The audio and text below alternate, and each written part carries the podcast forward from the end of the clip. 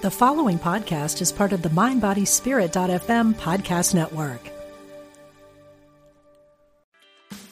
Meditation doesn't have to be a solo practice. Meditation is more fun with friends.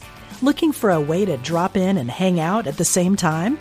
Join us online at Omega Institute for a meditation party with self proclaimed meditation nerds Dan Harris, host of the 10% Happier podcast, Sebene Selassie, and Jeff Warren.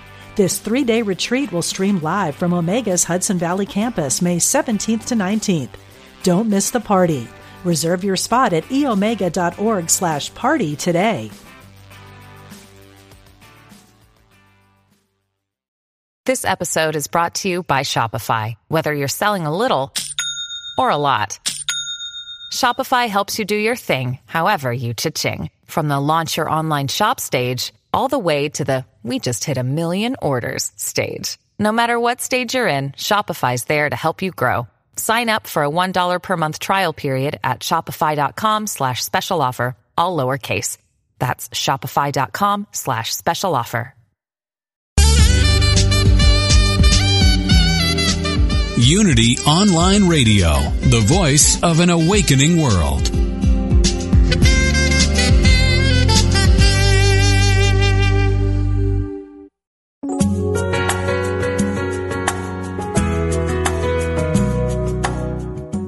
Welcome to Spirit of Recovery, where spirituality and recovery meet with Reverend Anna Schaus, PhD. Now, here's your host, Reverend Anna Schaus.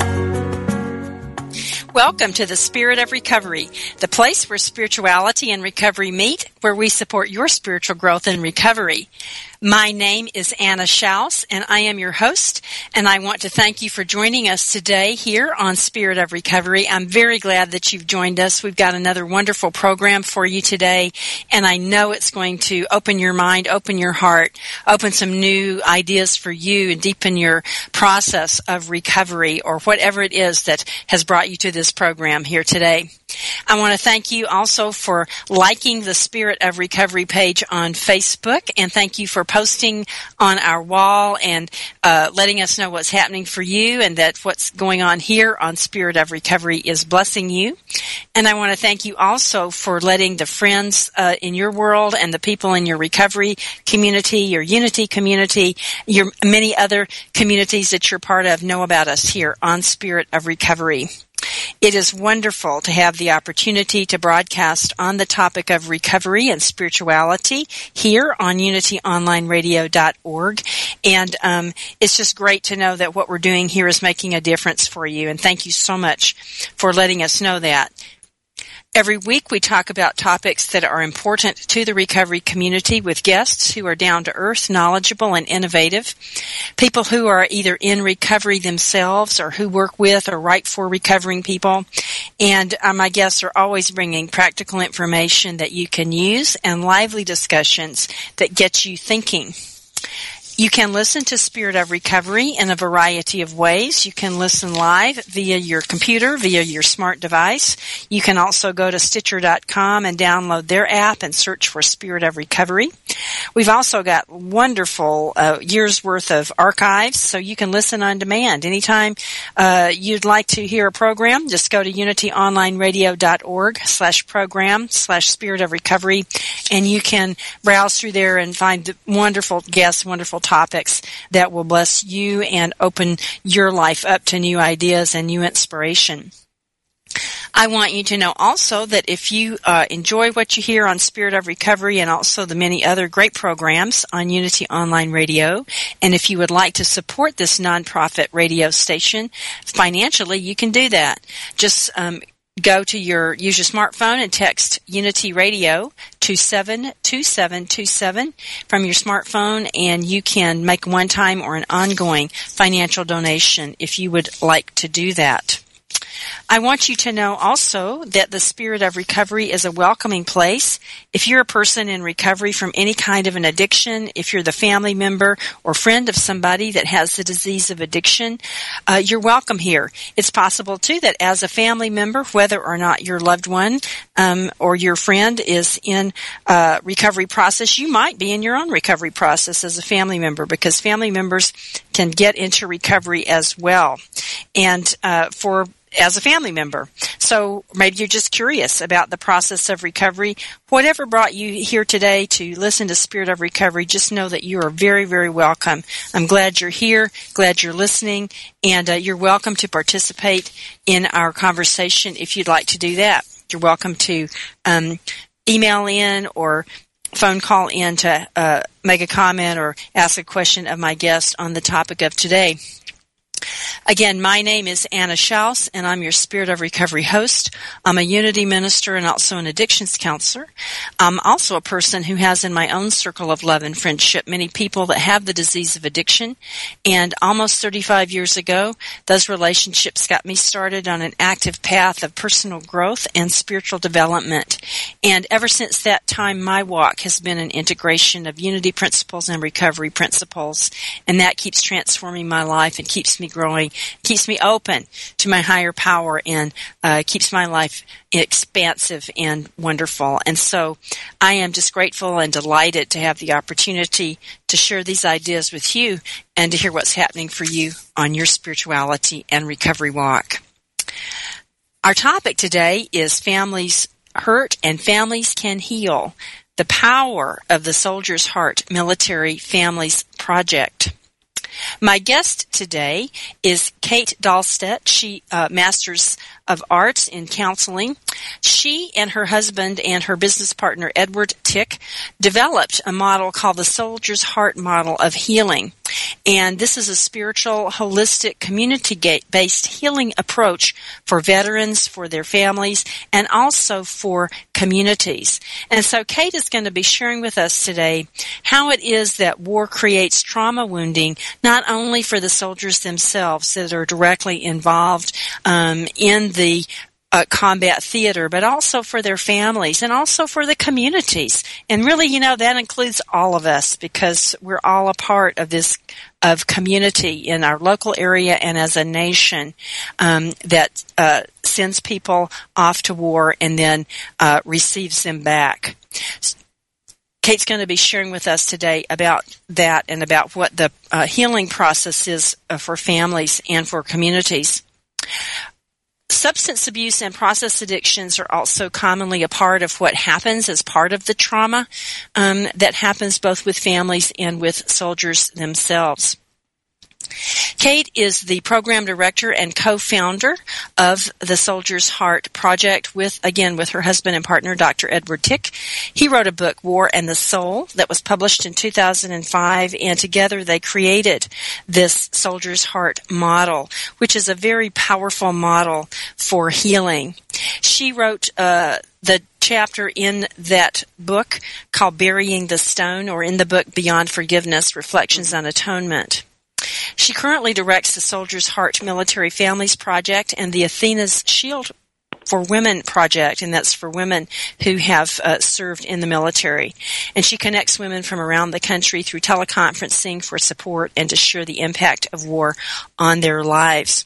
She's also a Soldier's Heart program leader, and she leads uh, intensive veteran healing retreats and healing journeys to Vietnam and Greece with Dr. Tick and she provides consultation, training, supervision, and advanced education to other professionals, to clergy, organizations, communities, and colleges on veterans' emotional and spiritual concerns. She has a master's degree in clinical psychology as well as a postgraduate certification from the Hartford Family Institute. And she's also the daughter of a World War II veteran, and as a child spent many hours asking her father about his Army experience, and she's grateful that even though war broke his heart, it didn't break his spirit. So, Kate Dahlstedt, welcome to Spirit of Recovery. Well, thank you very much, Anna. It's really a pleasure to be here. Yeah, glad you're here. Tell us a little bit about how it is that families of soldiers are affected by war. Oh, my. Well, you know, it's not just war, it's military in general. Mm-hmm. And if you think about it, it's um, and it impacts families from the very beginning from right from uh, enlistment. And by that I mean, you know, sometimes a young man will decide to enlist and not ask his family or discuss it with his family, and it can come as a surprise and a shock. And sometimes family members have uh, very different feelings about it and uh, are not happy with the decision. So right from the get-go, there can be this anxiety and um, and conflict can arise, and um, and then you you go from there to um, they have to go off to basic training. And so there's that initial separation from family. Now you know it's different if someone's living at home with mom and dad versus someone who's uh, married and maybe has a family. But nonetheless there's this this leave taking that starts to happen when they they go off to to boot camp and of course family can't be uh around while they're doing that. And so um there starts to be this distance uh that develops and this um this sense of um, not knowing when they're going to be deployed or if they're going to be deployed. So there's a lot of anxiety that starts to build, um, and this can be really, really tough on, um, you know, on, on young people especially. Uh, we know that it's not uncommon for for people to decide to get married shortly before they go off to deploy to uh, to be in combat, or even just to be in a military zone. And you know, it, it makes perfect sense that they would want to do that. They would want to ha- be married. They would want to have that experience because they don't really know if they're coming back or not. Mm-hmm. But the the problem is that they're you know they may be too young.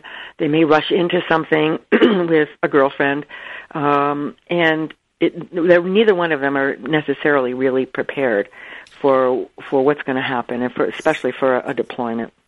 And so you begin to set up these situations that make it really tough. And then families, um, uh, couples often will will begin to bicker, say, before they leave, before they take that those uh, that separation, because sometimes it's easier to leave if you're not you know not so happy with the person. It might be harder if you're feeling all those loving feelings. Or sometimes the person who's being left behind feels angry that they're leaving, you know, and they're not sure how they're going to cope. Or the one who's leaving um, is is feeling angry that they're not getting more support, perhaps from family. So I, I'm only saying this by saying that you know we have to look at the really minute, every step of the of the way through the military and how that impacts the families, and then certainly when they're um, when they're deployed, um, that the families go through all kinds of um, anxieties and worries. And you know, now we have we have cell phones and computers where people can be connected, which we never had in previous wars. But unfortunately, that's not always a good thing because uh, when people are out, uh, especially if they're uh, out on a unit, out on a base, um, you know, in combat, um, they need to be able to be focused. They need to stay on topic they need to be strategizing, uh, or maybe they just need some downtime too on those times when they're when they're not being called into duty. But then they get phone calls from home, and the washing machine's not working, or you know there's a problem with the taxes, or whatever it might be, mm-hmm. and so they have these additional problems that they're dealing with. And for the family members, sometimes that means they're talking to the loved one that they know is in in a war zone, and then they hear missiles being dropped. Mm-hmm you know, mm-hmm. and bombs going off, and and their you know their loved one is there, and of course our troops are used to that. They say they they get used to it. It's hard to imagine, but they, you know they hear that kind of thing a lot. But fam- for family members, that's terrifying, and they don't really know if the person that they're talking to is going to survive this time. Mm-hmm. You know. Mm-hmm. and then you have people who are staying up, you know, all all hours uh, of the night watching the 24-hour news just to to find out if you know their loved one is is still okay somewhere. Um, I, I, as you mentioned, I do a support group for family members, and I do it. It's by teleconference, and so people can call in once we, you know, at the, at the assigned time, and um, so people call, women call in from all over the country, and we talk about what's going on, and we have people who've been on that call for you know many many years now, and we've seen them through several deployments with their kids and, you know, they go through changes. The first deployment, you know, they had all these feelings. Then by the second deployment, they sort of start to have an idea of what to expect, but they're not really sure because they're going to a different place or they have a different job this time. Um, and so, um, there's a, there's just a, a lot of time when, when, um, family members don't know what's happening with their loved one, even though we have this contact. For instance, one of the women on my call had a um, a son who was serving um, in the Air Force, and she knew that occasionally he was on helicopters. Well, a couple of years ago, uh, maybe two years ago, this past Christmas, just before Christmas, there was a, uh, a helicopter that went down, and they knew that all the passengers were killed, but they they didn't let the public know. In fact, what they do is they have a shutdown. I, I think they call it a blackout or, or something like that, where no communication can go back and forth between military members and their family. Mm-hmm. And so for 72 hours, these families did not know if their loved one was in that helicopter or not, you know. And so the whole mm-hmm. group, of course, we were all waiting patiently till we found out that her son had survived. But mm. um but it's that kind of thing that's going on. And you know, the rest of the public doesn't really know about it because unless people are living on a base where they have some kind of support with other families, they're just out there. And more than 50% of our military is National Guard or reserves. So they don't have bases. And so they are the checkout girl at your local grocery store or your postal clerk or even, you know, your tax uh, person. They might have a family member that's serving. And we don't know it. Mm-hmm. You know, and they're kind of invisible to us. And so what I've heard from family members is that they actually suffer from some of the things that we that we know that our uh, our vets do, which is they feel invisible to their culture. People don't even sometimes realize that we're still at war, and then they've got a child or a husband who's serving and risking his life every day, and their next door neighbor doesn't even know that we're at war, and so they feel this lack of of community support. And then, you know, they go to, um, you know, a, a graduation party or something like that, and everybody's having a good time and making a lot of jokes and talking about current culture and what's going on, you know, on TV, the latest whatever.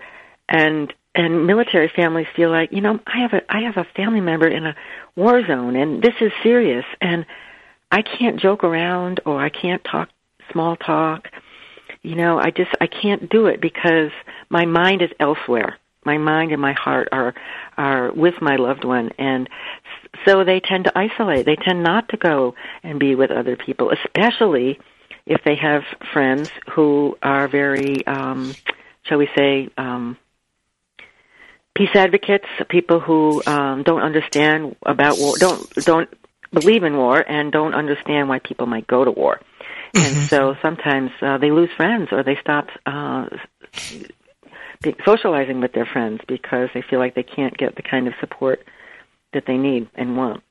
Mm-hmm. Mm-hmm. So um, there, you know, it just it, it runs the gamut. But um, you know, it's not uncommon for any of us uh, when we're under stress, and certainly having a loved one in the military, and especially in a war zone, um, is very anxiety producing, and it makes sense that a lot of people would turn to substances just right. to help them sleep at night, you know, or just to calm their nerves. Um, and so we do see this a lot, and we see it, of course, again in in uh, young spouses who uh, who get tired of sitting home when all their friends are out having a good time, and so um, you know their their spouse is is gone, but they still want to be young and and do what the other young people are doing, and so they go out and they probably do overdrink, and mm-hmm. um, as I said, you know, even even uh, the statistics show that even more mature women who are uh, or spouses, I should say, uh, who you know whose husbands maybe have been in the service longer or who are officers, they they still have issues with alcohol and uh, using it as a sedative in higher numbers than we would see in the general population.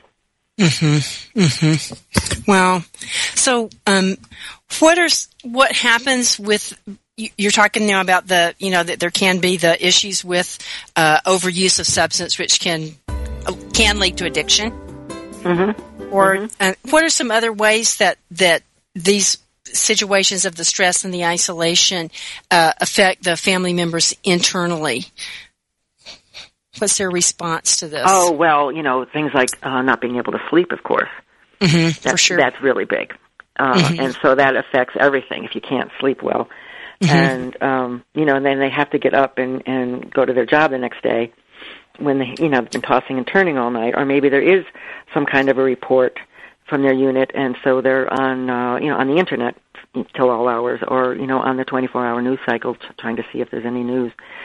So um, I would say sleep is a really big one. Um, depression, not uncommon. Mm-hmm. Um, you, you know, because they're living in a, with a lot of fear and sadness a lot of the time because they hear about other people, uh, friends of their of their um, loved ones who uh, who are killed, maybe even a best friend, uh, but also um, suicides that are happening in the families. Well, the suicides that they hear about. When, oh, the hear, um, yeah, right, right. When yeah. the veterans come home, you know, so yeah, many of them. Sure. So, so they may have a loved one in a war zone whose best buddy, you know, got out two months ago and has committed suicide. Mm-hmm. Mm-hmm. You know, and so they're they're dealing with the aftermath of all that as well. Right. Kate, thank you so much for what you're sharing with us. This is really uh, important stuff. It's important whether uh, we ourselves are somehow connected to the military or whether we're in community because we're all, you know, our whole country is affected and we all need to pay attention and um, mm-hmm. participate in this healing process. It's time for our break. Um, we'll be right back. Stay with us. Our topic today is Families Hurt, Families Can Heal, the Power of the Soldier's Heart Military Families Project. And my guest is Kate Dahlstedt MA, the founder and director of the Military Families Project and Athena Shield. We'll be right back. Stay with us on Spirit of Recovery.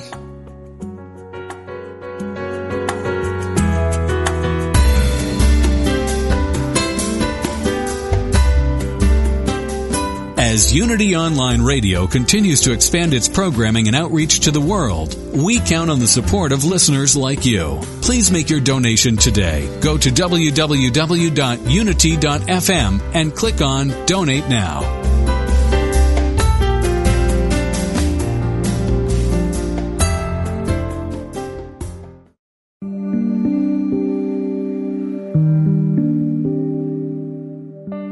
Asked your soul what it wants? Or are you so busy meeting the needs of everyone else? Family, friends, children, bosses, that you haven't checked in with the part of you that matters most? Janet Conner asked this question and received an answer. Your soul wants five things. That's it. Five things. Your soul wants to connect with Source, commit to values, serve a purpose, express itself creatively, and last, it longs to create a beautiful, abundant life. Janet Conner teaches five wisdom habits that meet those needs. You can take each course separately or register for the complete Your Soul Wants Five Things series and receive $1,000 in bonuses for free. Visit janetconner.com and explore all five courses in her signature series your soul wants five things. Your soul will thank you.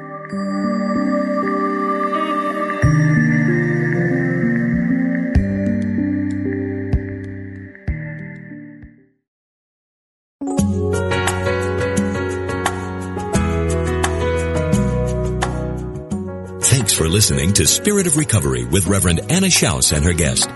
If you have a question or comment or experience with today's topic that you'd like to share, call us now at 888-55-UNITY.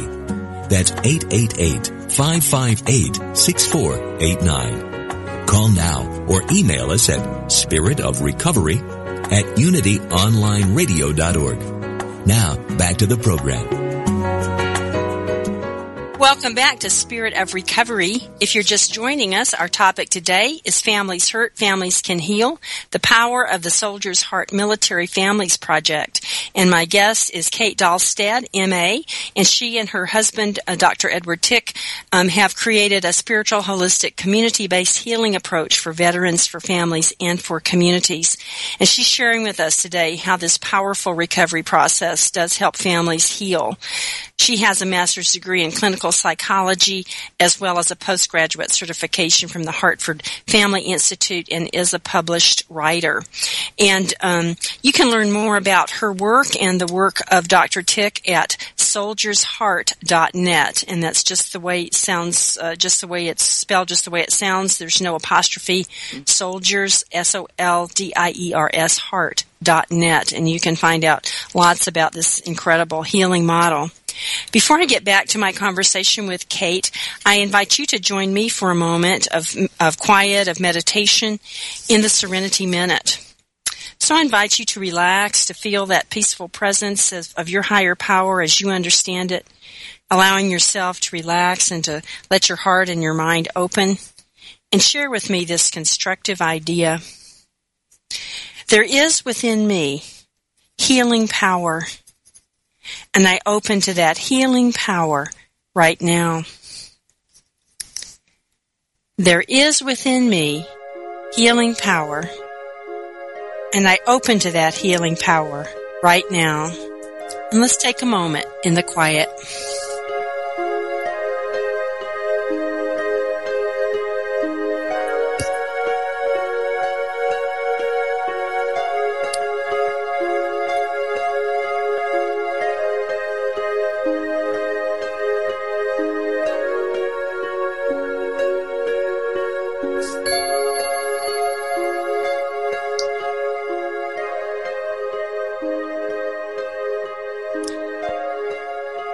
Thank you, friends, for joining me in the Serenity Minute. And I trust that that was an opportunity for you to take just a moment to be quiet, to open up to that healing, powerful presence within you.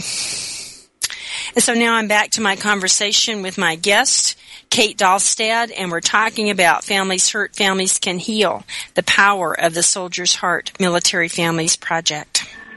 So, Kate, you were sharing with us some really important information before the break about uh, families and how they're affected by um, their loved ones' participation in the military and, and the stresses that that can cause.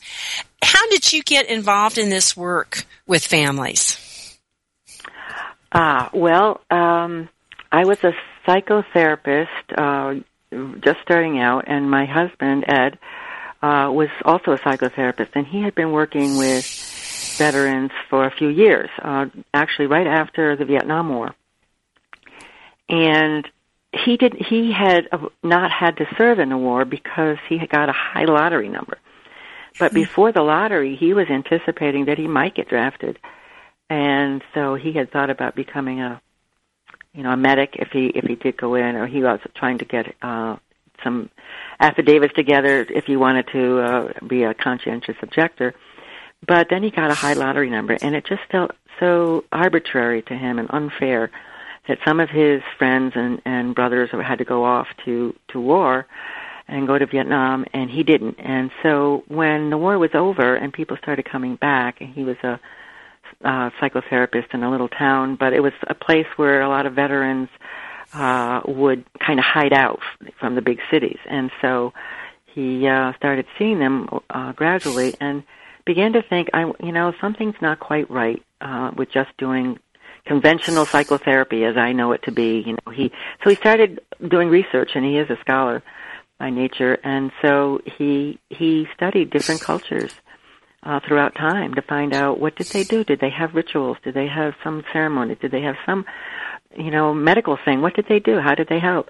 And so he kind of put that all together and took took different elements from each one, and um, and said, well, maybe this is what we you know we need to be able to give to our our veterans. And it's not about one on one in a therapy room, but it's about um, working in community. And so uh, he was getting really excited about that. He wrote he wrote a book uh, he wrote a couple books actually, but the first uh, major one was the one that you mentioned, War and the mm-hmm. Soul, which mm-hmm. came out on Veterans Day in 2005. And, you know, when it came out, we thought it would be helpful to veterans and maybe some of their family members, but we really had not anticipated the phone calls and the emails that we started to get.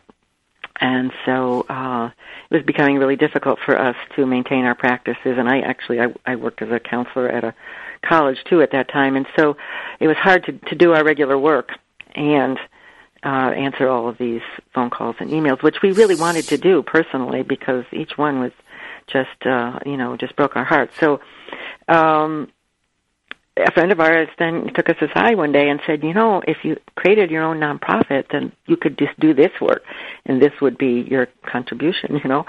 So uh, that's what we did, and uh, that was ten years ago this year, and we're very we're very proud of that. Mm-hmm. And uh, we've been doing uh, intensive retreats so that we could work with a number of people rather than trying to work one on one with people over the telephone. So we do uh, four day intensive retreats uh, as well as we do uh, a journey that we take, a, a healing journey to Vietnam uh, for anybody who would, is interested, but uh, primarily for Vietnam veterans who would like to go back uh, to the places that they served. And that is a marvelous healing experience, I can tell you. Mm-hmm. What is that? So yeah, like? the rest is history. I mean, it just happened, right. you know. Uh huh. Right. Right. So, so as you were engaging with the veterans then, and and Ed was also the families obviously became part of that. Well, yes. What we found was that a lot of the people who were calling us were the family members. Mm-hmm. And and the other surprising thing, really surprising thing, was that we got calls from ordinary citizens, from people who did, were not necessarily family members of the military, but who had read an article in the newspaper or something like that and said, "What can I do to help? How can I, as a community member, how can I help?" Because mm-hmm. I think people do recognize that these are our military. These are people that whether we agree with a particular war or agree with war in general. You know, there are military and our tax dollars support them and we elect the people who send them. And mm-hmm. so we're responsible. And we're certainly responsible for them when they come back in ways that unfortunately our country uh, has not been real good at. Mm-hmm. So, um, you know, there's um, one thing I do want to sh- share with you because uh, I forget what it was, something you said in the last segment, but it it made me think about um, what we do when we when we give talks because we also do trainings, and when we we give our talks, I usually ask the uh, audience first we have anybody who's active duty stand so that we can honor them, and then I have veteran stand so we can honor them, and everybody stays standing, and so then I say, uh, you know, well, are there any family members, any and I go through the litany of, you know, spouses or former spouses or parents or grandparents or children or grandchildren. You know, we do the whole thing, uncles, cousins, and before you know it, the whole room is standing. Mm-hmm. And everybody looks around, and we all realize that yes, of course, we have people in our family who served, or me, if not in our immediate family, in our in our uh, extended family, or our neighbors, or people that we go to church with. We all know somebody who has served, and yet it's not something we talk about much as a culture. We don't talk, we talk somewhat about vets and what they need and what they're not getting and that kind of thing, but we don't often talk much about families. And of course, when we think of families, um, we think spouses. And actually, you know, the military doesn't care about uh, you having a family one way or the other. But um, when they do give anything, any kind of support, it is primarily to wives and families, you know, children, wives and children. Mm-hmm. And so parents don't have much of a presence, and um, certainly people like siblings are totally forgotten. You know, you have somebody who's serving, everybody's concerned about your loved one who's serving, but very rarely do they stop to ask, well, what is this like for your sister, or, you know, for the brother, for the cousin who's close to this person? So, you know, we are all impacted in ways that we're not talking about as a, as a culture.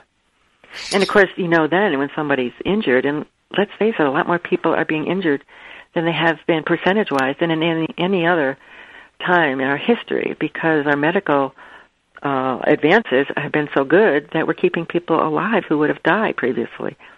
But there are people who are going to need lifelong care. And it's up to the families. You know, I mean, there's the VA and then there's rehab and those kinds of things. But once, once they've gone through those initial processes, it's the family who's going to be dealing with them day in and day out for the rest of their lives. And again, you know, this means that a spouse might have to give up a job so they can be there full time, and then that puts a family under a lot of economic stress, and that makes it difficult to send children to school and you know to college and you know all that. So it's just one little thing just filters down, so that uh, it has many many implications for families. Right. When you work with the families, Kate, what are some of the major things they tell you that they need that's missing for them? Well, I think you know they do. They do wish that people understood and cared enough to not just ask the, you know, how's your son doing? Oh, that's good, you know, and then let's change the subject. But you know, what's it like for you? How you know, how are you sleeping? You know, what what is your day like? How can I be of help? You know, can I can I ring over a meal? Can I, um, you know, take you out to a movie? Uh, whatever it might be. Um, you know, there. So, I think I also think that uh, young families could, you know, through churches. I mean, our faith organizations are already little communities. Mm-hmm. So I I think that having um, having military people in congregations is a way to help them, you know, in terms of getting volunteers who would come maybe and mow the lawn or do an oil change, uh, do some child care, you know, and uh, just little ways of taking pressure off of military families during a deployment. And certainly, if they have a loved one who comes home who's, who's injured, I mean that that can certainly be ongoing. But I have to say that you know, in the in the um, the teleconference support group that I do, I've asked this question many times. You know, what's the most frustrating? What hurts you the most, or what do you need the most? You know, and I think. Sorry to say it, but a lot of times what they feel is betrayal. And by that, I mean betrayal by the military because they thought the military was going to take care of their loved one in a, in a way that it didn't. Mm-hmm. You know, um, I have one mom whose son uh, hurt his ankle in a some kind of training exercise, and when he he went to um, his commander and said he th- thought he needed to go to sick bay, they poo-pooed him and made him go back and said he was just, you know, being lazy or something. And then he he reported it again because like 2 weeks later it was still really bothersome and, and causing him problems. And again he was kind of treated um like he was just trying to get out of doing his duty, doing his work. And finally, when it could no longer be ignored, it turned out that he had a very serious condition they could have left him with, with a medical problem for the rest of his life if it hadn't been taken care of.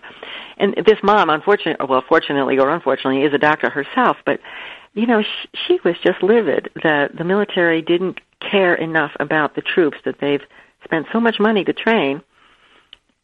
Uh, and, and, and yet, you know, they, when they needed the medical care that, that he did, he, he couldn't get it.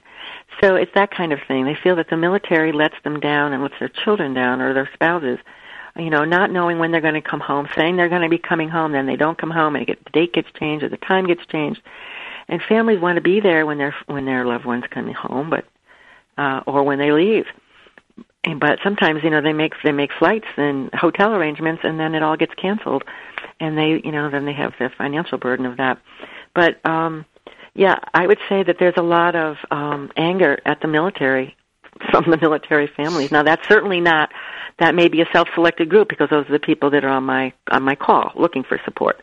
Mm-hmm. You know, and I do know that there are military families who um, who don't feel that way, who mm-hmm. are still very much a part of the military. Um, maybe their their loved one is still in active duty, um, and they're proud to be military family.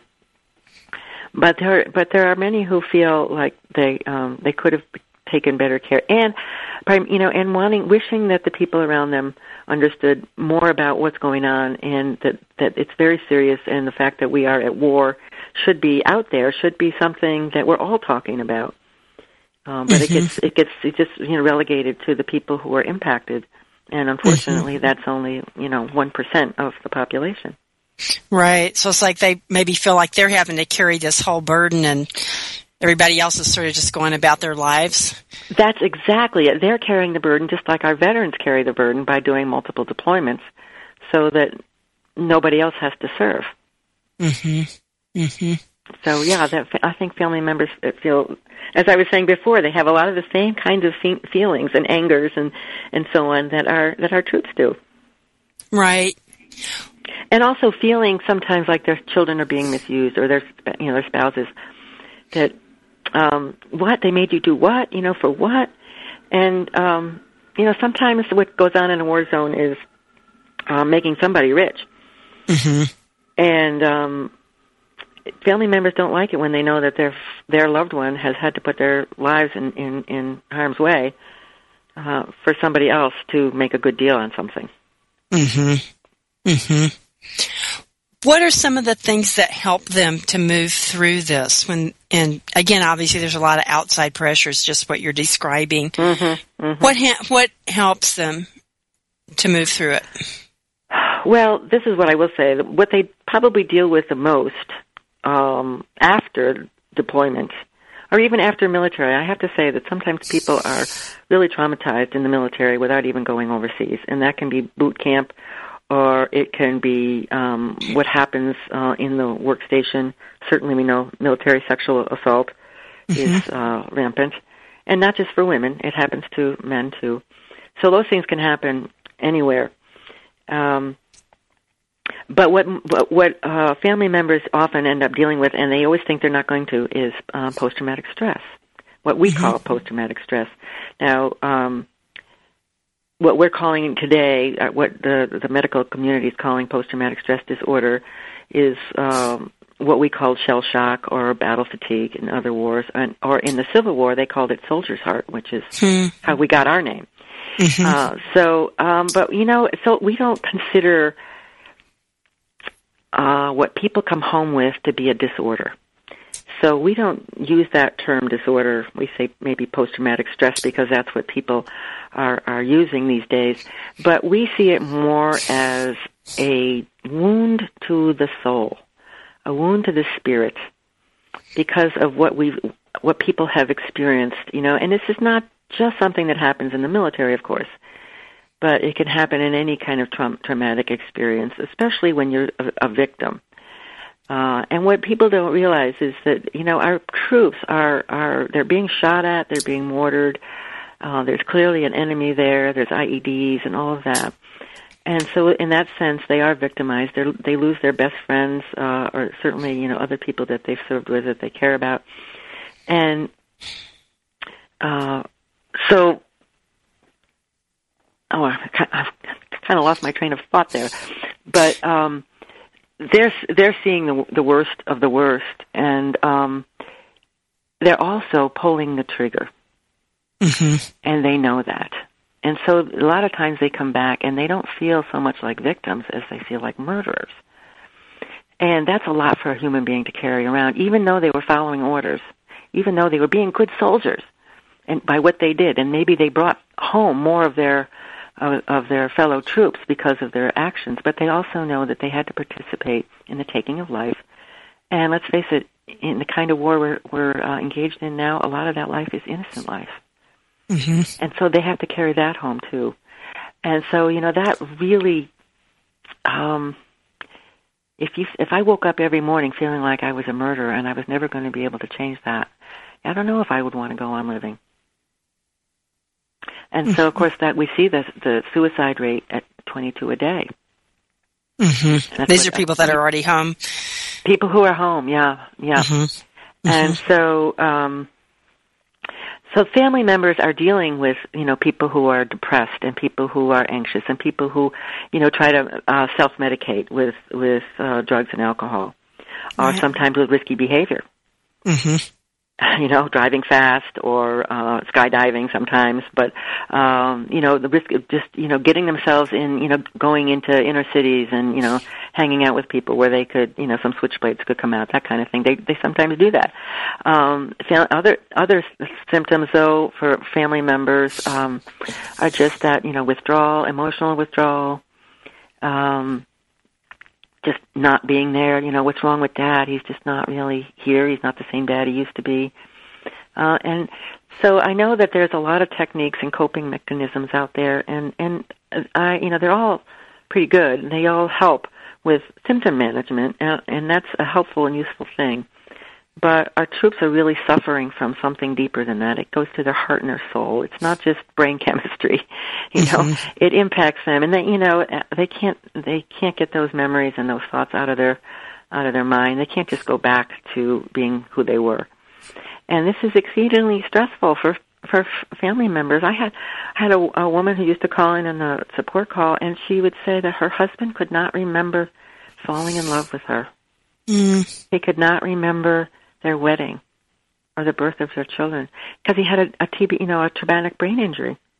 hmm You know, and so, uh, but he he that he wasn't even ready to admit at that time, and so she knew it. She could see it, um, and so there's this huge disconnect. She's married to this man; she loves him dearly, but he can't connect with even the birth of his children and why he married this woman, you know, and that's really, really hard.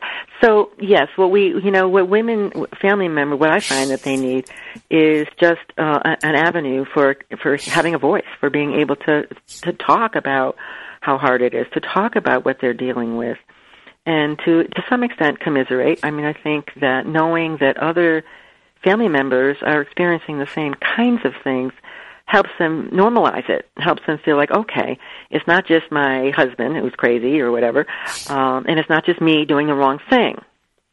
You know, so there's a lot of support and an opportunity for them to say, oh, okay, and so how did you deal with that? You know, maybe I should try that. Or, you know, what worked with you for this? You know, so they, getting advice from each other and support from each other is important. But the bottom line is, there is no magic answer. Mm-hmm. You know, and you know, a lot of them will, you know, they just want me to help them get their husband or their their uh, son to be who we used to be, and that's not going to happen.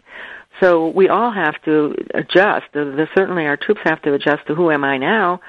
I'm not who I used to be, but I don't know who I am. That's what they're struggling with, and family members are going along with that. Really, they're they're having the same struggle.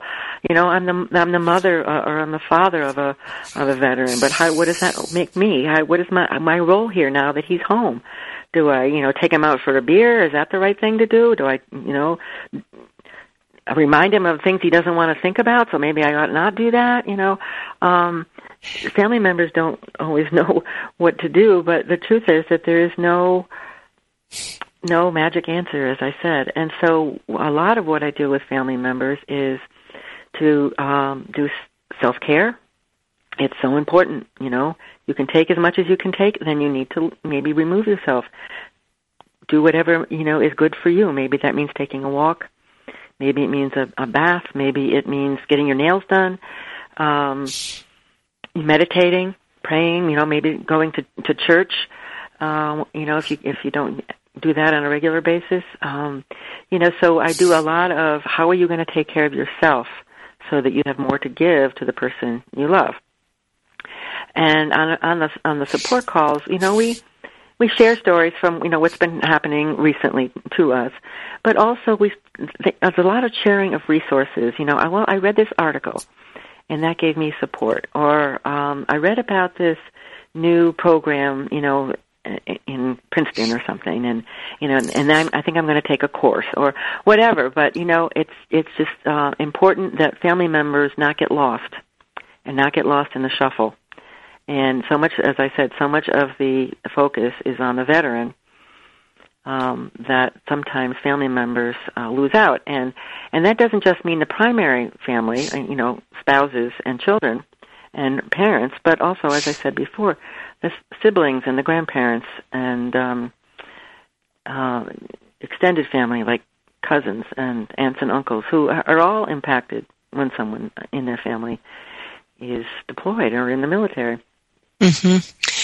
You know, obviously, what you're describing sounds so much like the model of recovery for family members when when addiction is present and somebody is, uh-huh. you know, that the idea of, of uh, self care and connecting with other family members, sharing resources, you know, yeah, getting yeah. that inspiration. It's very, very I think, similar. I think you're right. I think it's very similar to that. Yep. Mm-hmm. Mm-hmm. Mm-hmm.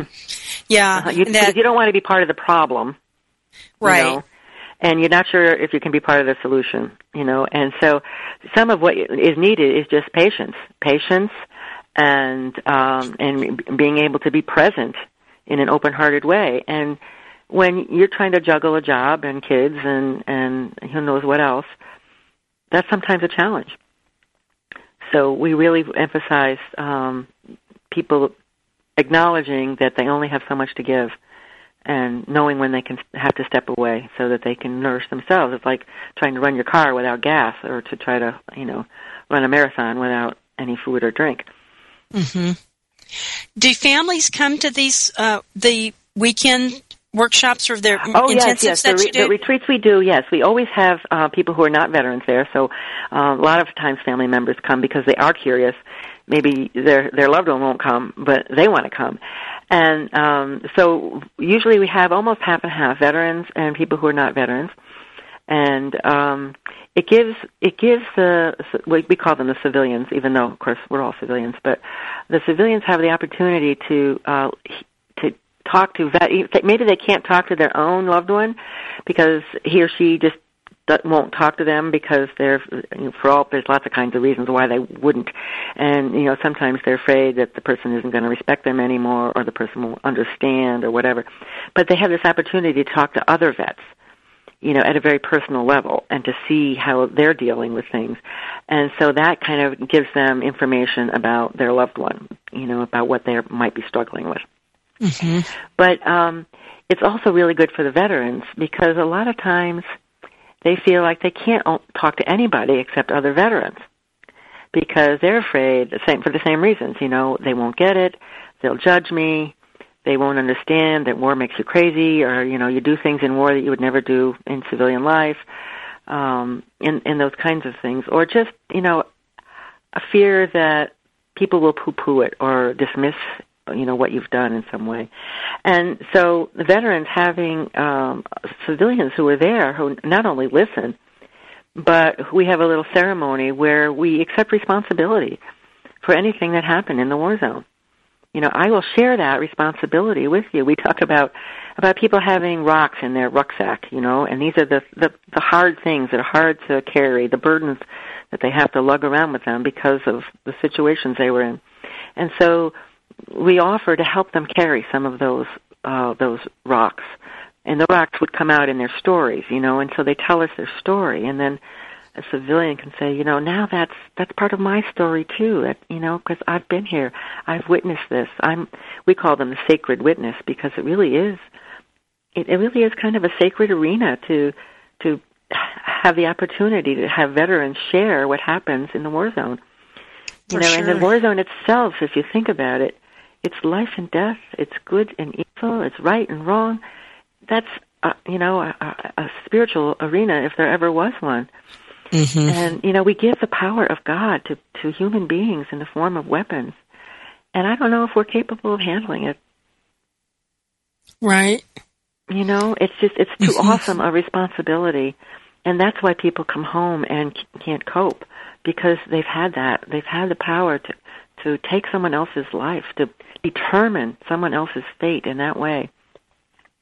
And that's awesome. I mean, that's an Mhm. awesome responsibility. Mhm. And so um, their loads are lightened just a little when they can come to a retreat and tell their story and have it heard and understood and appreciated and held with love, even if it's a horrendous, horrendous event. And so family members can participate in that. In fact, family members come on our trips to Vietnam too, partly because they're curious about where their loved ones served. But sometimes we have people who come because their loved one won't come or can't come. That's usually kids. Usually their their children, their grown children, will come because they want to see where Dad served, and they want to see, they want to meet with other vets and hear the other vets tell their stories. You know, so um, that's actually a very a very healing thing for everybody. But the retreats are too, and and um, uh, the witnesses when we do before and after, you know, little surveys, and the, the witnesses get a lot out of being there. What are some of the things that they say that they got from being Well, there? Well, they they just f- first of all an appreciation for what what our troops go through. You know, Mhm. and also for many people, it's um, the the environment that we set up. You know, we we do a lot of work on making the this the container safe, and there's confidentiality and and all those kinds of things. Um, but also, the, you know, that they begin to see that there's uh, they see people communicating with one another in, in a deep and personal way, which we don't see very often in our culture.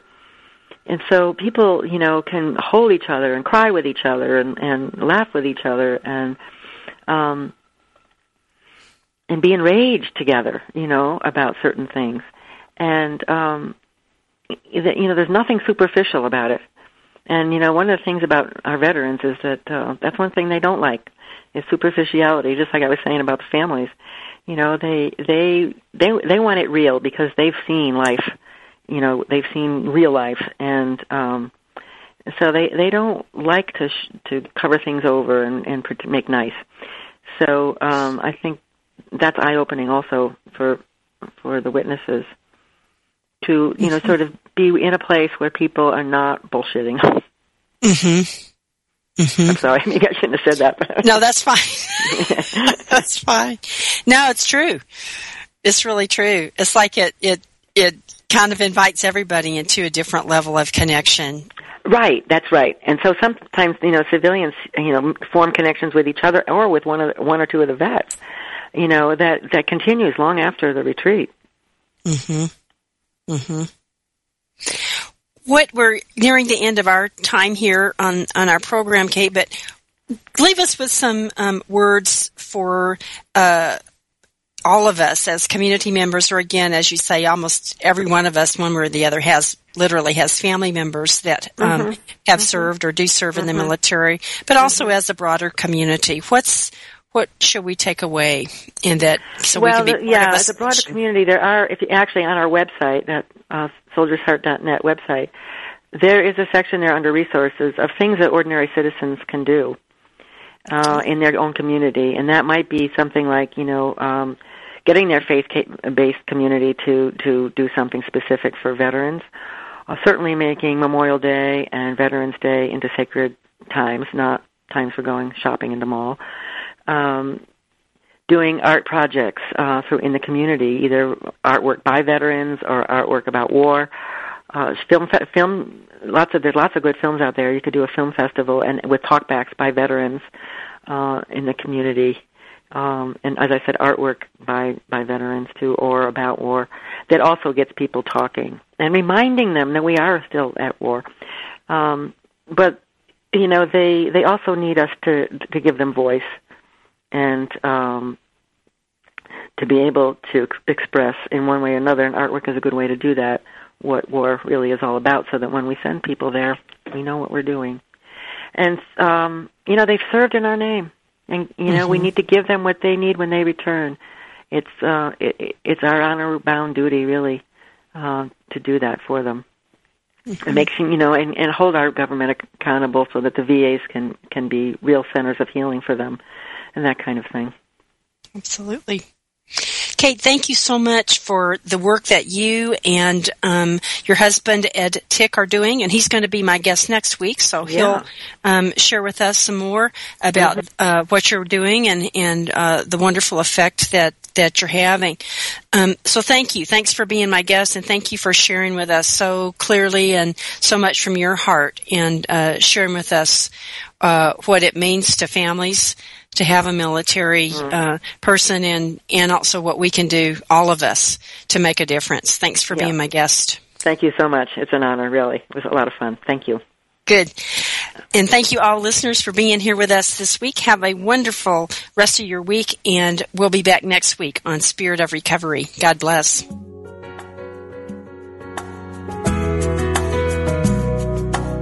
Thank you for listening to Spirit of Recovery with Reverend Anna Schaus, PhD, and her guests. Join Anna and her guests live every Tuesday at 4 p.m. Central Time for down-to-earth ideas about keeping spirituality at the heart of your recovery. This program is brought to you in part by Soul Matters Ministry, committed to bringing light to the soul.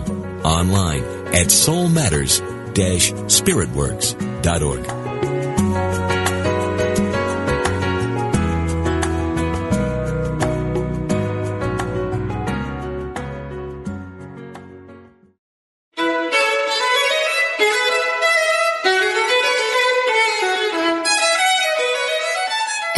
that there might be something not quite right, but you just can't put your finger on it? We may describe it as an inner stirring, a restlessness, a yearning to find our way home to our heart and higher purpose. Some of us may feel like we are living on borrowed time, that despite our accomplishments, what was once so important to us now just feels empty and meaningless. If you find your heart longing, wanting, Looking for a path home to authenticity and purpose? Join us for transformation, inspiration, hope, and possibility. Move toward your higher calling. Listen to The Call of Spirit with Evelyn Foreman and tune in to Possibility every Wednesday at 3 p.m. Central Time here on Unity Online Radio.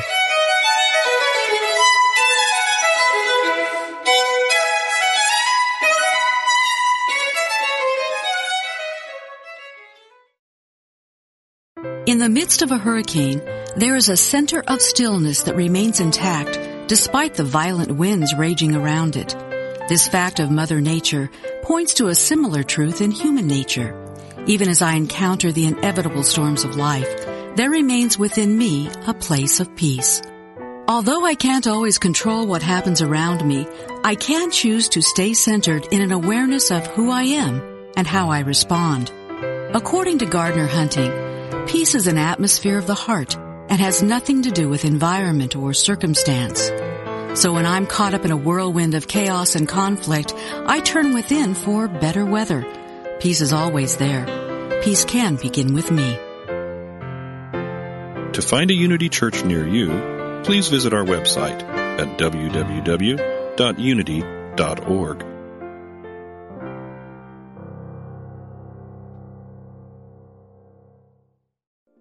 We spend a third of our lives sleeping and dreaming, yet most of us have no idea what goes on during that time.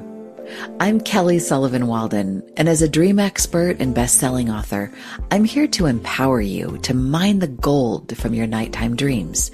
Join me on the Kelly Sullivan Walden Show, part of the MindBodySpirit.fm podcast network, available wherever you get your podcasts.